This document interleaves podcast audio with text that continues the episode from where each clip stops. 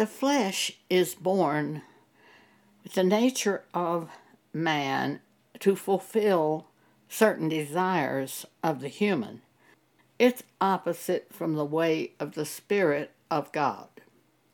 The flesh never improves. This is a baffling thing to most people, even to Christians. You're not going to get better as you go through the years of being a Christian. It's not that your flesh is going to get better. The flesh never gets better. It always wants to do the works of the flesh. The situation is we control the flesh by that which we hear from God by the Spirit of God. Therefore, we walk in the Spirit doing the will of God, which is contrary to what the flesh wants to do. We keep the flesh crucified by the Word of God. What does the flesh want to do? We see it listed in Galatians chapter 5. Start at verse 19. Now, the works of the flesh, says Paul, are manifest, which are these adultery, fornication, uncleanness, lasciviousness, idolatry, witchcraft, which is following superstitions, hatred. You don't have to be taught to hate. Your flesh is born knowing how to hate. Variance, which is arguing, striving. Emulations, which is trying to outdo one another. Watch children play, and you'll see plenty of the works of the flesh manifest. Wrath, strife, seditions, heresies, envyings, murders, drunkenness, revilings, and such like. Paul says, Of the which I tell you before, as I have also told you in time past, that they which do such things will not inherit the kingdom of God. So he says, Walk in the Spirit, and you will not fulfill the lust of the flesh. So you become angry with someone, and you really hate that person. And you want to see that person get what's coming to them. That's what our flesh does. But the Spirit brings us another message, and it is the way of God to go in the situation.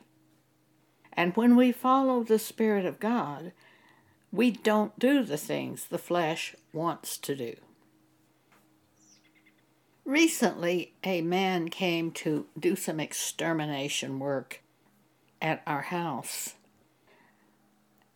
And this man said to me, Maybe you can just hope that the mice will move to one of your neighbors whom you hate. I was very shocked and I realized I don't hate any of my neighbors where I live. I said to that man, But I don't hate any of my neighbors. That man identified himself as a Christian and even told me he had done ministry work.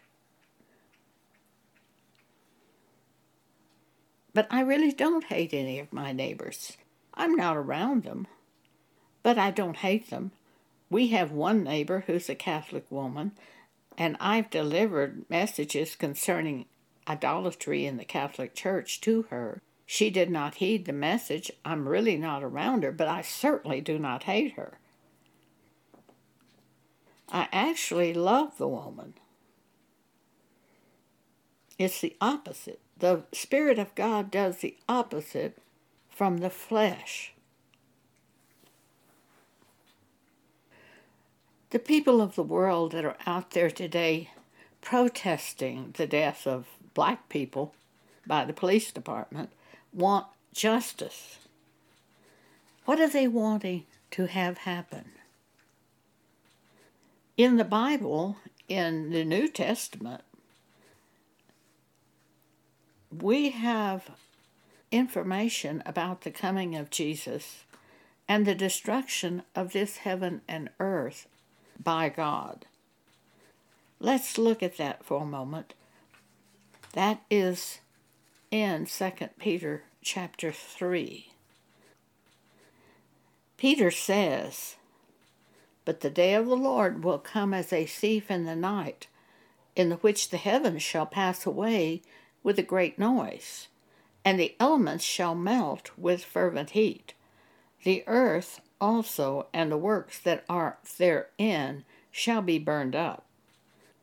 Seeing then that all these things shall be dissolved, what manner of persons ought ye to be in all holy conversation and godliness, looking for and hastening unto the coming of the day of God, wherein the heavens being on fire shall be dissolved, and the elements shall melt with fervent heat?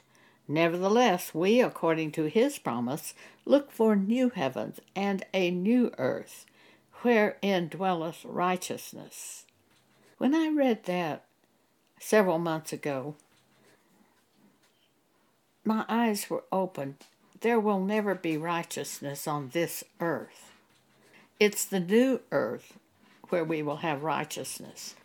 If you are striving with everyone to try to get justice on this earth and righteousness on this earth, you are disturbing your own self needlessly. For justice comes only from God, and righteousness will be in the new heaven and the new earth, where only those being led by God will be permitted to enter. There will be no liars or whoremongers in the new heaven and the new earth. We read that in Revelation 22.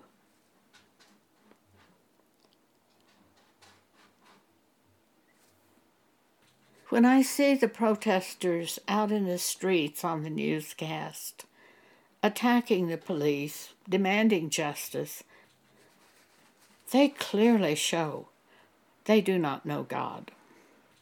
Vengeance is mine, saith the Lord, I will repay. When something has been done to you that is wrong, you can't strike out at the wrongdoer. That is the way of the flesh.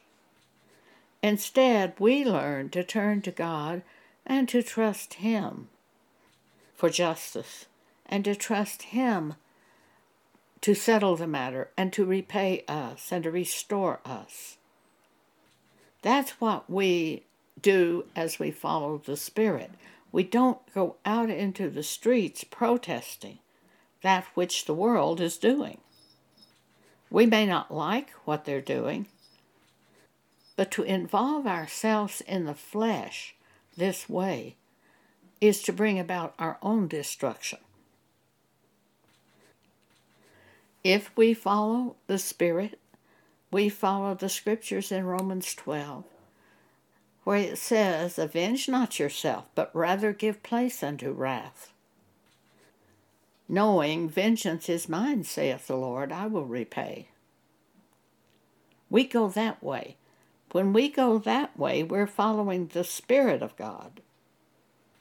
If we strike out in protest and try to do something about it ourselves, we are following the flesh of man. And it very much appeals to the flesh of man to strike out. But we control ourselves by the Spirit.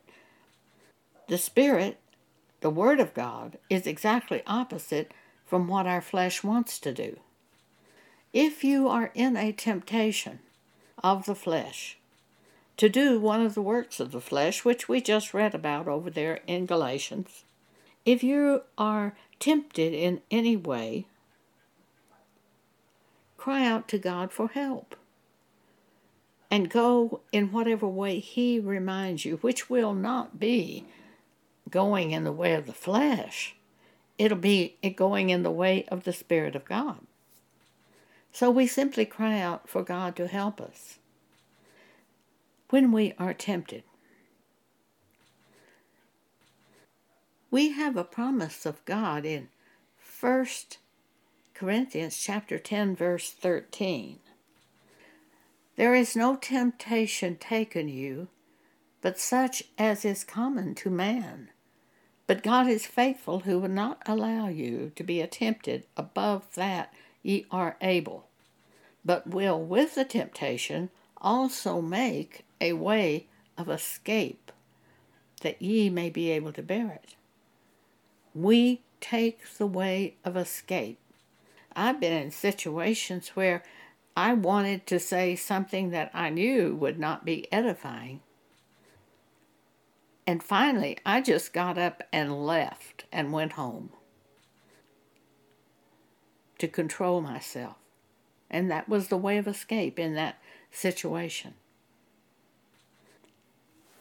We, of course, have to be careful about where we put ourselves. There are certain places that you're going to stir up more temptation. There's a scripture which says, Make not provision for the flesh to fulfill its lust. Each of us are tempted in ways that are common to man, but they may not be the same way. The thing that tempts you might be very different from the thing that tempts me, but always the way of escape is calling out to God for help and going in the way that God shows us to go, walking in the Spirit thereby, by going in the way the Spirit of God shows us to go.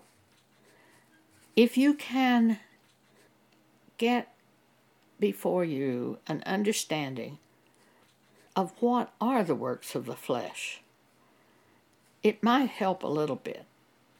The works of the flesh adultery, fornication, lasciviousness, idolatry, witchcraft. Witchcraft. I see that in football audiences all the time, or I used to when we had audiences. They were always trying to jinx the other team by little hand signals and doing things, thinking they had the power to do this falling into superstitions. I pe- see people do this all the time when they click their drink glasses together at dinner, thinking that they have the power to wish people well or to make something happen. All that's fleshly. Jesus said, It is the Spirit that quickeneth us, the flesh profiteth nothing. And Jesus said, The words that I speak unto you, they are spirit and they are life. I believe that's John chapter 6, verse 63. It is the spirit that quickeneth, the flesh profiteth nothing. All the good works that the flesh tries to do, and mostly tries to be seen doing, profit nothing the ideas of themselves, those people will be turned away in the day of judgment when they are following what they think are their are good works and they're not authored by God. Jesus tells us that in Matthew chapter 7. Start at verse 21. Not everyone that saith unto me, Lord, Lord, shall enter into the kingdom of heaven, but he that doeth the will of my Father which is in heaven. Many will say unto me in that day, Lord, Lord, have we not prophesied in thy name? And in thy name have cast out devils? And in thy name done many wonderful works? And then I will profess unto them, I never knew you. Depart from me, ye that work iniquity. The good works that they were doing were not authored by God. They were authored by their own fleshly ideas or by the flesh of other men. But they were not authored by God. Therefore, they will be cast away from Jesus in the day of judgment. There's one part, one scripture in Matthew 23 where Jesus says, Woe unto you, scribes and Pharisees, hypocrites! For you compass land and sea to make one proselyte, and when you make him, you make him twofold more the child of hell than yourselves. A lot of good works will be exposed in the day of judgment as being evil works. not good works. Man loves to sound a trumpet in front of him when he does his works. We see it on television when we turn on our television sets and they're telling so and so gave such and such amount of money for the flood victims. Why don't they just give that in silence? Because they want to be recognized by men. Jesus says they have their reward. They do all their works to be seen of men. They have their reward by announcing their good work. I see that so many times when I turn on football, where the NFL is trying to do something that they think is a good work. But it's really just a work of the flesh. And those who follow the good work will be doing a work of the flesh of man, not a good work. We can only do good when we do what God shows us to do. Therefore, walk in the Spirit. Romans 8 talks about this also. There is therefore now no condemnation to them which are in Christ Jesus, who walk not after the flesh, but after the Spirit. Some people read that and think it means if you're born again, you can do whatever you want to do. There'll be no condemnation. But that's not what this says. It says there is therefore now no condemnation to them which are in Christ Jesus, which is the Word, who walk not after the flesh, but after the Spirit, after that which the Spirit of God is telling them, after the Word. It goes on to say in verse 5 For they that are after the flesh do mind the things of the flesh, but they that are after the Spirit the things of the Spirit. For to be carnally minded is death, but to be spiritually minded is life and peace. Those who want to be spiritually minded keep the Word of God before them day and night, letting it get deeper in them. If we meditate in that Word of God, it gives us the power to do the Word of God at some point in time, if you keep it before you day and night. Because the carnal mind is enmity against God, for it is not subject to the law of God, neither indeed can be. So then they that are in the flesh, that walk by the desires of the flesh, cannot please God. Walking by the desires of the flesh, are walking by the things listed in Galatians 5 19 through 21 adultery, fornication, lasciviousness, idolatry, witchcraft, hatred, variance, emulations, trying to outdo other people, drunkenness, all of these are the way of the flesh. And he says in Romans 8, and if Christ be in you, the body is dead because of sin, but the spirit is life because of righteousness. But if the spirit of him that raised up Jesus from the dead dwell in you, he that raised up Christ from the dead shall also quicken your mortal bodies by his Spirit that dwelleth in you the Holy Spirit will rise in you to remind you of something in the Word of God to show you don't go in the way of the flesh, instead, go this way. Therefore, brethren, we are debtors not to the flesh to live after the flesh. For if ye live after the flesh, ye shall die. But if ye through the Spirit do mortify the deeds of the body, ye shall live. For as many as are led by the Spirit of God, they are the sons of God. Thank you for allowing me to speak this to you today.